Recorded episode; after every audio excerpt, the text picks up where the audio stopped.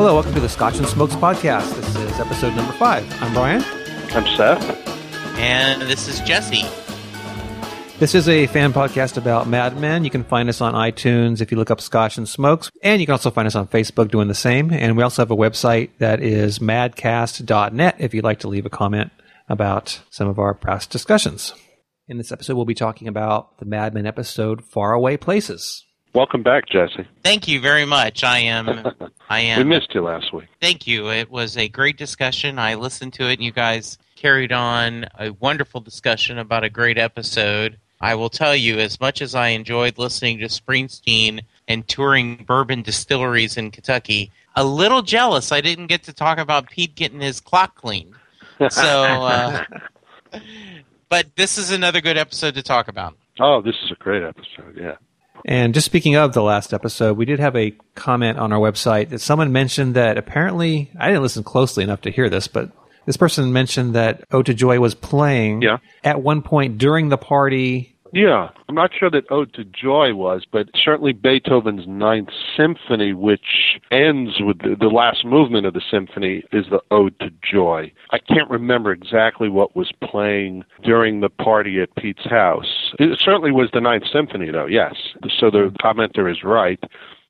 we had talked about in an earlier discussion that Matthew mm-hmm. Weiner had said that no matter what Don does, he comes across as likable, and no mm-hmm. matter how likable Betty is, people don't like her. For the first time, I did not like Don. I thought this was a horrible, yeah. childish move. Yep. A dangerous move. I realize this is not the aughts, but even in the middle of the 60s, leaving your wife alone there are no cell phones. There are nothing. I mean, you know, she's what do you just to go? And yes, he calms down and turns around, but that is totally unacceptable and very, very just mean and childish on his part. Yeah.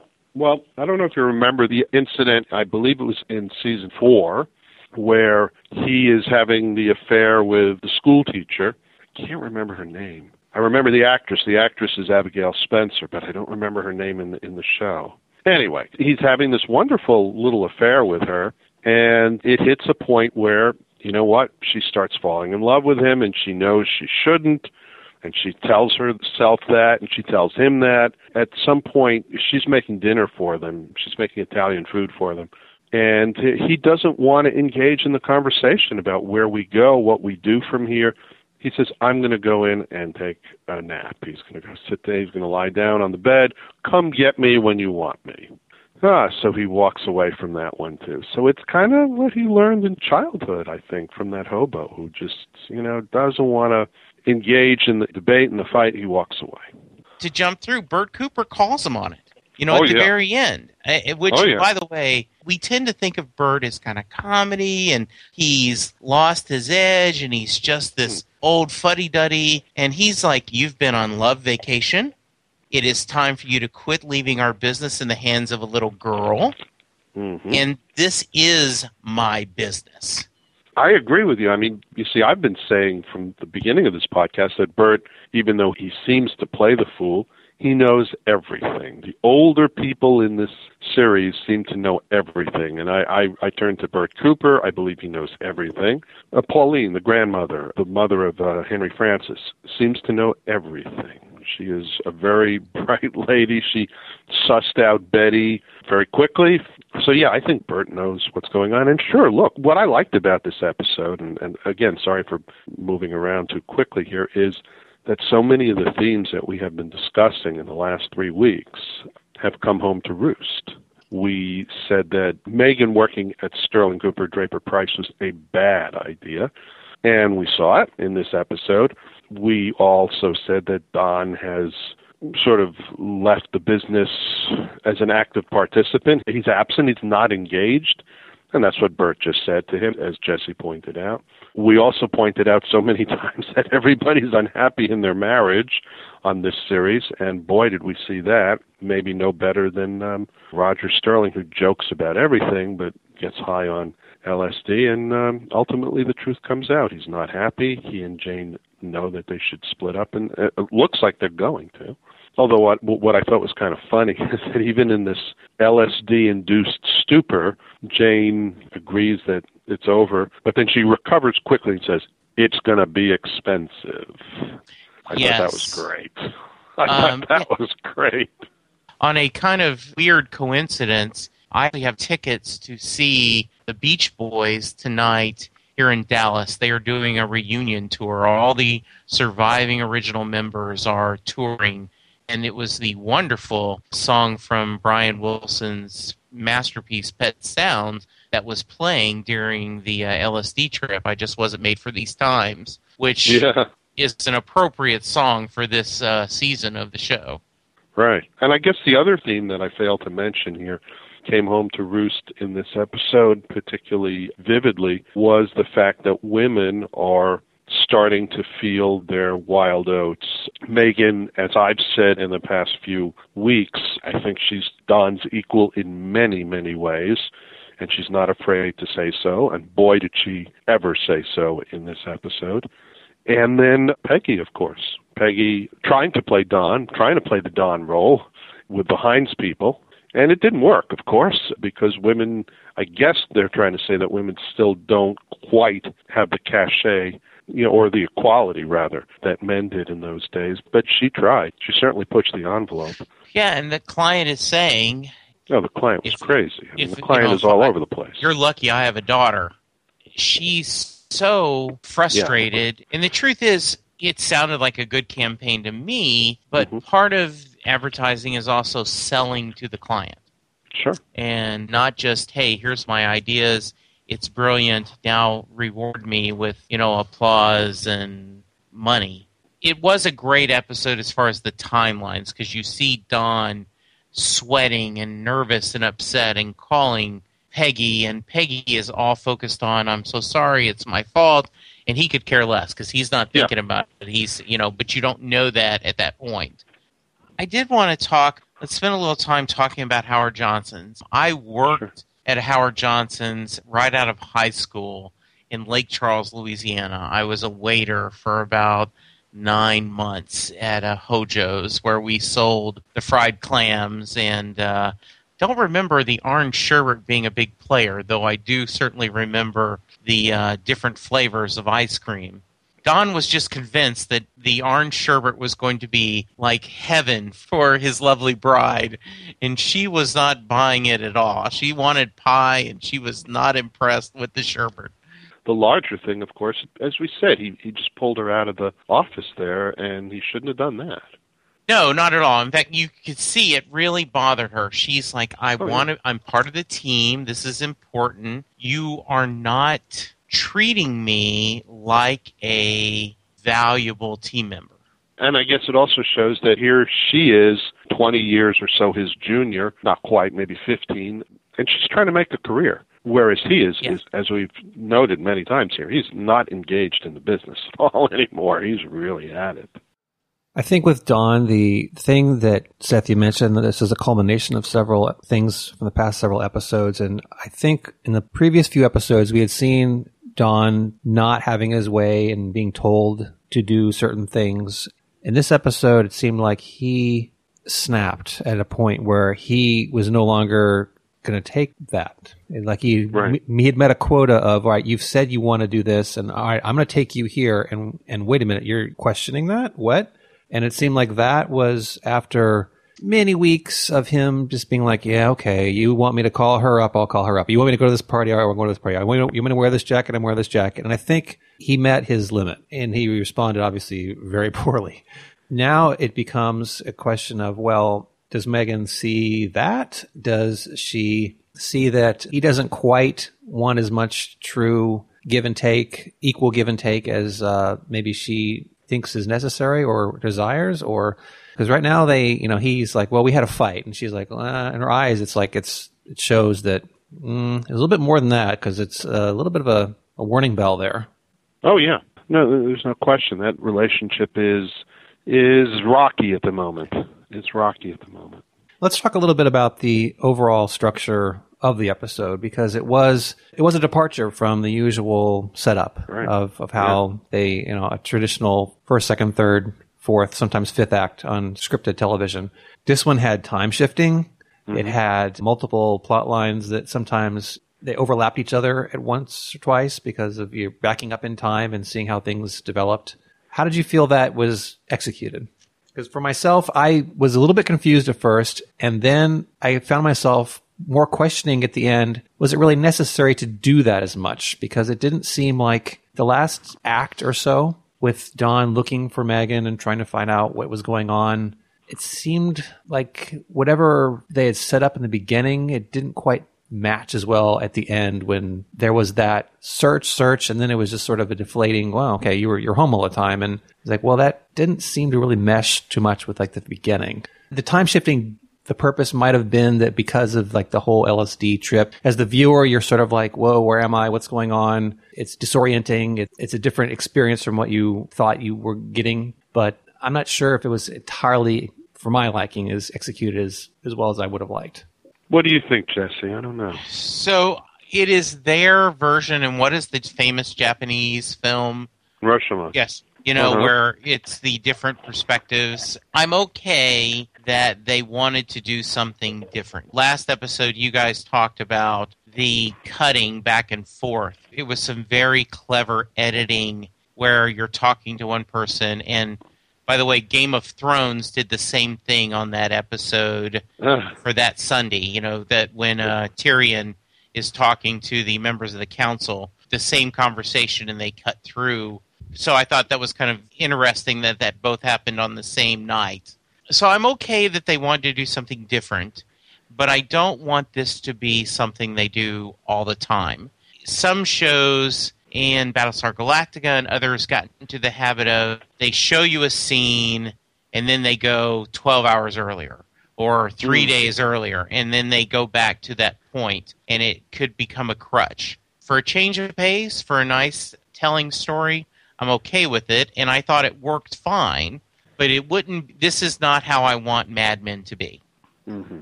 Yeah, I guess they're trying to be experimental. I thought it was fine. I thought it was fine. I agree with you. I don't want too many. I, you don't want to go to this well too many times.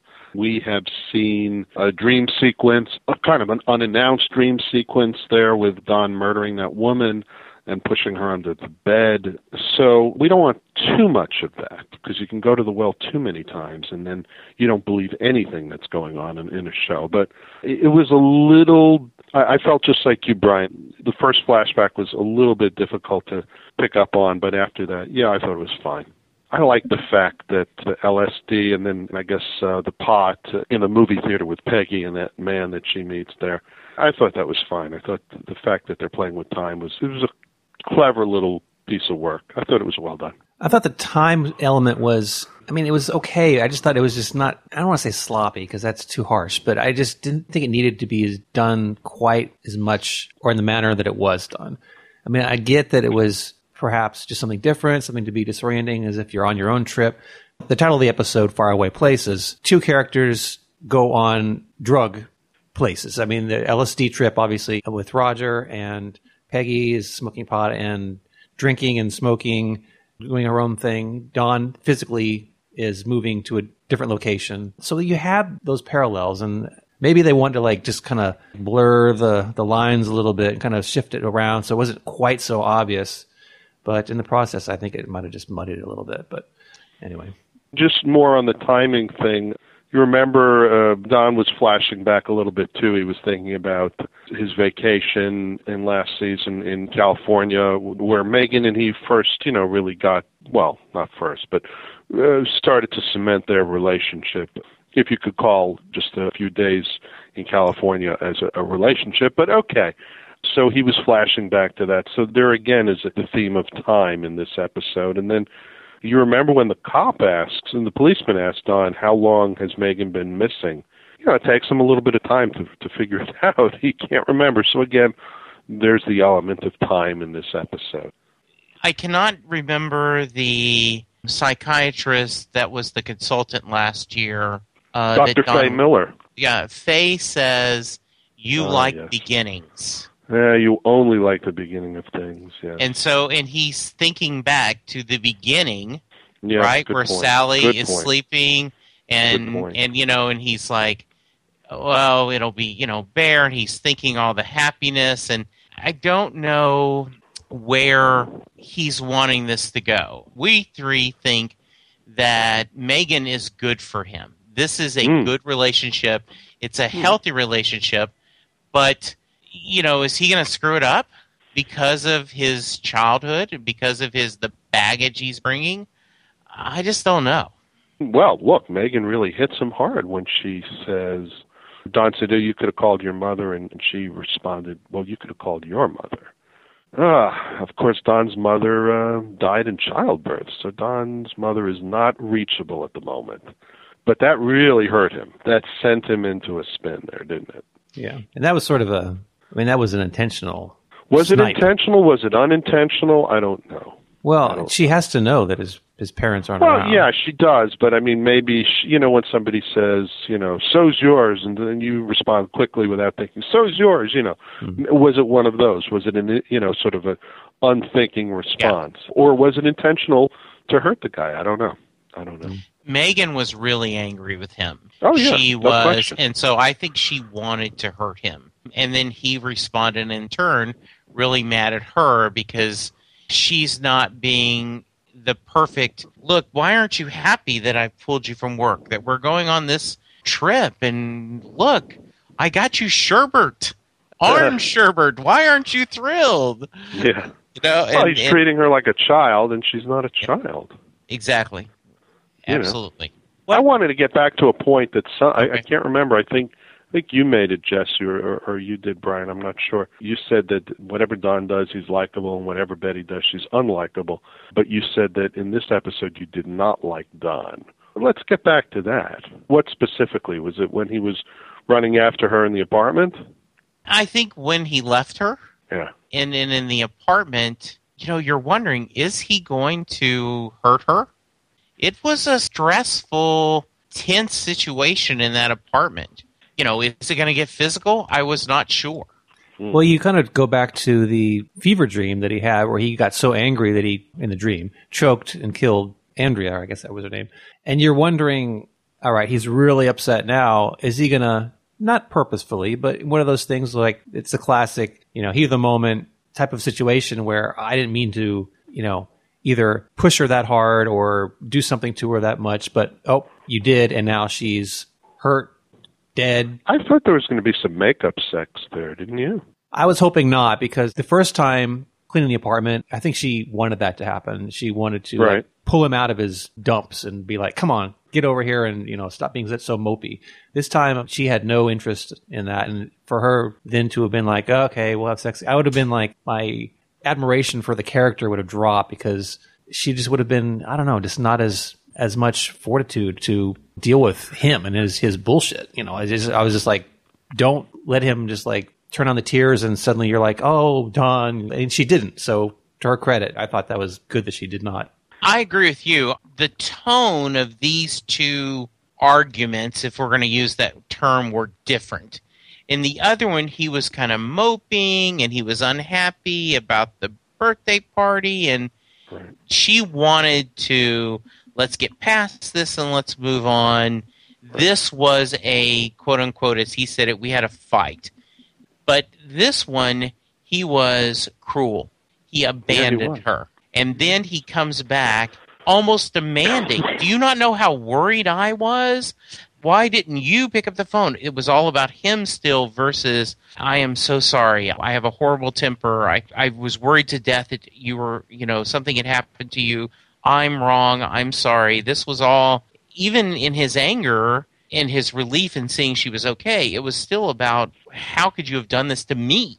That's Right. true. Yeah. I want to talk a little bit about, or I, I want to hear your input on, on this very interesting character that we see little snippets of all the time, but we don't really get much deeper than that, and that is Ginsberg, Mm. uh, who now feels he's a Martian.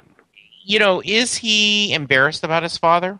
And then the idea that he was born in a concentration camp. I'm doing the math. I think that is possible, right, in this time Mhm. frame. Yeah, I think it is. And it, I mean, I guess all of us at different times have felt isolated and felt like no one, we're not like anyone else. But it was weird kind of divergent. And just him talking about this, almost he was talking out loud to himself and Peggy listening. I'm not sure how I feel about that. It was kind of one of those, uh, okay, well, I'm going to file that in the back, and maybe that's going to be important later, or maybe this was just to stay in the musical thing. Maybe it's just a little riff that went off on its own, and then we're back to the main piece of music. Again, to go back to the direction, overall direction of the episode, if you notice, you know, when he was having that little confession, I guess, about his past, whether it was true or not, it was entirely shot with him with his back to her. And you saw his reflection in the window. You saw him from the front, but it was entirely a reflection. And I thought that was a really interesting choice to shoot it that way. And, you know, what does that say on its own? And then you think, well, then there's also the fact that Roger was looking in the mirror and seeing his own self during his trip reflected half with like dark hair, half with like his silver hair. Don telling him, and the doctor also saying, "Don't look in the mirror, don't do this." And meanwhile, that shot of Ginsberg was like he was looking, staring out into the night, and we see him in reflection the whole time. That has to mean something, and I don't know what to make of his character right now. It's he's just an odd person, and you think about some of the stories they've brought up so far, like the person who murdered all those people, and then there's the, the sniper down at that one Yeah, university respect. Yeah. And you hear about people who were like in the workplace are like, well, he seemed like a normal guy, but he was a little bit odd. And it's like, I just wonder if they're setting him up as being a potentially unstable person. That with the bedrock of this early episodes of the season of other people who just went bananas and just like did horrible things to other people. I don't know. Just in my mind, it just occurs to me is he, well, is is he capable of that? Is he going to grab Pete's shotgun and like, you know, do something crazy? I, I don't know. So let's talk about Peggy. First off, I love the idea that I've had a bad meeting, so I'm going to go to the movies. Ah, you know, well, that's just a, that's a Don Draper move, isn't it? well, she wants to be Don so desperately. Yeah, she is Don. Yeah, she's trying to be the old Don. Yeah, sexually and professionally. Yes. And I was a little taken back by, and I went, could you smoke in a movie theater back then? I'm sure you could. I mean, I saw that and I was like, well, I remember when you could smoke on airplanes, and I, I'm sure you could smoke in uh, movie theaters as well, and almost anywhere really. Right. Mhm. That was kind of interesting. Like, yeah, sure, I'll take a hit. And then he comes over there and he starts getting a little adventurous, and she's wants to be in control. And she Mhm. goes, no, no, no, just watch the movie. Yeah. Well, what I liked, I mean, you know, there's there's a lot to say about this, but the, the thing that I liked was, you know, you just look at this series and you say, you know, how many series don't uh, develop their characters. As you know, in the last few weeks, I've been so uh, surprised, but also pleased that Peggy's character keeps growing each season. Uh, I think I said last week, or maybe the week before, would Peggy have ever done anything like this in the first season or so? And obviously not. I mean, she never would have walked out in the middle of the day and gone to a movie and smoked grass and had a sort of an illicit sexual encounter in the movie. Never, never, never would have done that. So I'm kind of glad that the character keeps evolving, which is great because you don't normally see that on television. So we talked about this episode, and I thought it was a pretty good episode, notwithstanding the qualms I had about the, um, the Flashback. time shifting and whatnot, the flashbacks, what I mentioned. But this is the first episode I felt this season, which I kind of am hoping that there's more underlying direction about overall character and dramatic tension. I guess the way for me to articulate it is I remember like when Six Feet Under was in its first couple seasons, and I really enjoyed that show. And I felt like the characters and the overall direction had a certain quality to it that made you really root for the characters because there was each character had their own arcs and their own challenges and conflicts that they were trying to deal with. And even like the business they were running, their family business, had this arch enemy, which is the Kroehner Corporation, which is like this McDonald's mm-hmm. of funeral homes. There was always like this underlying threat of them being taken over or the business becoming bankrupt because of this other corporation. And after like the first few seasons, Kroehner Corporation just suddenly like was dissolved out of the picture. And after that, and then the characters started to like repeat certain things. Like, was it David Fisher? And Oh, his yeah. you know his boyfriend. They split up. They got back together. They split up. They got back together. And same thing with Nate Fisher. He's you know he was with girlfriend and then and there was like this sort of a cycle. And after a while, I was like, there's not the same amount of. They've been to the well a few times with certain characters or certain things they do Yep. it didn't draw me in as much as it did at the beginning. This is the first time this season where I was kind of like, well, I kind of don't know where they're going mm-hmm. with this season. And mm-hmm. I, you know, obviously I give them a long, long leash for, I don't expect them to do things in one episode, but here we are five episodes in. The business, if we draw a parallel a little bit, the agency started as Sterling Cooper. They had some problems. They ended up becoming this new agency and they were really struggling. So you had that. They're stable, but what's happening there? And then with all the other characters, it's like Roger had a wife, cheated on her, found a new wife, got dissatisfied with her. It looks like he's going to be divorcing her. Okay. Don had a wife, unhappy, he's cheated on her, found a new wife. Now there's something happened. I mean, I, again, with the first couple seasons, the whole mystery of Dick Whitman and Don Draper, I mean, that was a core focus. Now I'm like, where's the tension coming from? Where's, I just don't want to see characters breaking up and reacquainting themselves with the same characters over and over again. I hear what you're saying, and on the one hand, you're right. I mean, series tend to ebb and flow, and you know, series that last this long. I mean, they're in their fifth season. Unless they're really, really hot in terms of writing and character development, yeah, they tend to fumble. I completely agree. I think Six Feet Under hung around a little bit too long, although the last episode, that that last episode is fabulous. But certainly, uh, Mad Men could succumb to this problem that most series have. I thought, like for example, the second season of The Sopranos was a little bit off, but third, fourth, fifth, and sixth were much better. The thing that you also have to think about, I believe, is Weiner wants to show what these people's lives were like, and he doesn't want to take too much dramatic license. And what I mean by that is these advertising guys were not very happy people a lot of the times. They did get divorced, they did fool around, they weren't ha- happy in marriage. And I think he's trying to show that, and that's part of the show. Maureen Ryan and uh, Ryan McGee do a weekly podcast, and one of their discussions, they will usually talk about Mad Men. And I don't remember the guest critic they had, but someone said this is the season where Matthew Weiner is showing, answering the criticism, nothing happens in the show. Hmm So it appears your thought, Brian, is we are not having a strategic episode, just a lot of tactical things happening in each episode, but we haven't had an overall theme. Is that your kind of point?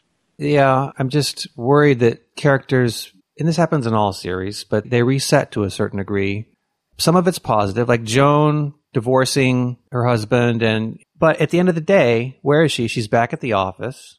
And what has changed? This is sort of the, the issue I had. Again, I go talk about Battlestar Galactica a lot, but this is um, a show I was very familiar with. and We did a podcast about for five years, but uh, they had the whole great cliffhanger where they landed on a planet and they said a year and a half later, this is what happened. And you're like, holy cow, they just had this huge jump in time and they're not fooling around. It wasn't a dream. Greg. Um, and they had Yeah. this big event happen. And then within, you know, half a season later, they were back in space, but, and very little had changed. And so like, what was the point of that incredible gambit to really shake things up? And it's like, if you're going to make something like that, if you're going to do something, you got to like just do more than just return to the status quo. And again, TV is not a novel. A novel plots itself differently and you arrive at things differently, but I'm not concerned. I mean, it's just, you know, I guess I am a little bit, but I, I just, I'm anxious to see what the thing that you tune in for other than, wow, I'm happy to watch these characters and their fucked up lives is. You know, I want there to be more Yes. than that. It's good because that's a good show, but a great show is the one where you're like, you get that plus, wow, what's going to happen with XYZ? Yeah, I mean the the criticism of Mad Men, of course, from people who don't like it, it's yeah, it moves way too slowly for me. People said the same thing about The Sopranos. One person I spoke with when I asked them what they thought about the first couple of episodes of this season, they said, "Ah, it's more of the same, nothing new." I don't know, but here we are sitting here for an hour each week talking about all the nuances and all the Yes. you know things. So I, I think there's something definitely about this series that gets people talking, that gets people thinking, whereas a lot of other series uh, you don't have that. I totally agree with you, Brian. I think, and this may be the case where we are seeing the past seasons in their completion, and that's when we see, oh, what this season was about this. And this season, since we are not doing, it appears, a major one historical event, Cuban Missile Crisis, Kennedy's JFK assassination, assassination, yeah. Right. Nixon and Kennedy's election, but other checkpoints among the time period, it may be a more of a, it will be after the fact, we'll see this mm-hmm. theme. I will oh, totally agree with you guys that this is moving along well, and there is a lot of depth in the show. Yeah. And, and Yeah. I'm enjoying the journey so far. I am curious after the ending where Bert calls him on the carpet. I am curious, and then it is not by accident that they are in the conference room with the glass walls, and you see Peggy moving one direction, the other team Mm. moving in the other direction, waving at Don. Literally, people are passing him by. Mm-hmm. No one is pulling in the same direction. Don needs to get everyone on the same page to mix our metaphors, rowing in the same direction. Yes, I'm. I'm glad you brought that shot up because I had noted that as well, and I thought that was a really nice touch. And even the very final shot of the episode with Don, kind of Kennedy esque, with his Mhm. shoulders hunched and his hands on the desk, leaning over, and, and you see him from the back, feeling the Right. brunt and the weight of this. And I mean, in a way, it was like I said that one Kennedy shot, but also it also plays off of. They often show the the quote Draper shot a lot of from the opening credits with Yes. him with his arm out, sitting somewhere, or from the Mhm. back. Mhm. And uh, this was sort of a take on that too. Yeah, I totally agree. And I am hoping that, like last week, we had the Pete episode. We can call it that. And this episode, zero Pete. I mean, he wasn't in there at all. There was no Lane. And I assume it's budgetary or just, you know, this things that they Yeah. do because this is realities of television is that they have to do certain things and they have to budget a certain way and shoot a certain way so that you can't have characters all the time. But I would appreciate if I could pick my dream show that they would be able to have more than just like one line of Pete where the previous episode he was the complete A story. I would like there to be more carryover. Like, you know, how does he feel this week after being punched in the face and like totally humiliated? There was, you get no sense of what happened. and I, hmm. I would love to see the discussion him and Trudy had. Oh yeah. What the hell happened? You know? I mean, I mean, we'll finally we'll hear about that in some way, like probably in the future. But it would have been nice for them to have been a single line, like someone would say something and it not be intentional, but for him to take it as, oh, you know, you heard about me getting the shit kicked out of me, or you know, just something. But it didn't happen that way, and or just Lane making a remark to Roger about you know the Jaguar deal that fell through. when we talk about budget, think about the cost in creating a Howard Johnson's restaurant. Mm. You know, not a modern Howard Johnson's restaurant, but a just the set and time of creating that world that they're going to use once. Right. Now, true, Mhm. it was for the episode, so they didn't have any money left to pay Pete and Lane because they spent it all Right. on these orange things. Well, that's funny you bring that up because the director of this episode was Scott Hornbacher. We don't have time this episode for me to talk about it, but I have a story that I will relate in a probably the end of the season about my brush with Mad Men and how I when I was in LA my brush with Mad Men. But um he- Okay, let's make a note of that. Yes, it will happen. You got that on your notes Yeah. because that that sounds awesome. It is awesome. But anyway, he's a uh, producer on the show, and I, he might be at, at this point an executive producer. But um, back in the day, he was a producer, which the producers tend to also deal with a lot of the budgetary stuff. And, and this is part of the story, which I will relate later. But he, as a director, but he's also a producer, and they deal a lot with the budgets and things like that. And uh, in this episode, I did pay attention a lot to what you mentioned, the Howard Johnsons, the set, and you know me, Jesse, I'm very, uh, we say, picky. I mean, the one part of the episode which I absolutely detested was the driving scenes where they were driving. I thought the green screen on that was horrible. It totally took me out of the the whole scene. I was like, this is terrible. But the scenes in the Howard Johnson were great, and I think the scenes were, and I could be wrong, but the scenes of him in the payphone in front of the Howard Johnsons, I wouldn't be surprised if he was just in a payphone and there was just a green screen behind him that had no Howard Johnson at all. I could be wrong, but I've seen some incredible green screen work where they do that type of set extension in it. I wouldn't be surprised if that's what they did. But that type of interior diner, I have a feeling there's a lot somewhere where they're like, oh, you need an old diner? Sure, here's this. We can dress it up to look. I'm sure they did do some work to make it look Howard Johnson y. Just in terms of the overall show, again, I thought the parallelism between some of the things they were saying was great. Someone asked, you know, what time is it? I think that happened a couple times where someone in the episode was like, what time is it? Gives you a sense of like, you know, what's really going on? Where are we? That was another theme. Well done. So I think we're in consensus about this one then. We're ready to Yes. wrap it think- up. Yep. Okay. Thanks again for subscribing. You can find us on the web at madcast.net and also iTunes if you look up Scotch and Smokes podcast and also on Facebook. So until next time, the bar is open. And and is the bar serving uh, LSD? yes. Uh, wow. No bourbon. Bourbon. Bourbon after uh, all my tours. Bourbon. So, Oh, okay. All right. All right. thanks Take care. everyone. Thanks. Bye bye. Bye-bye.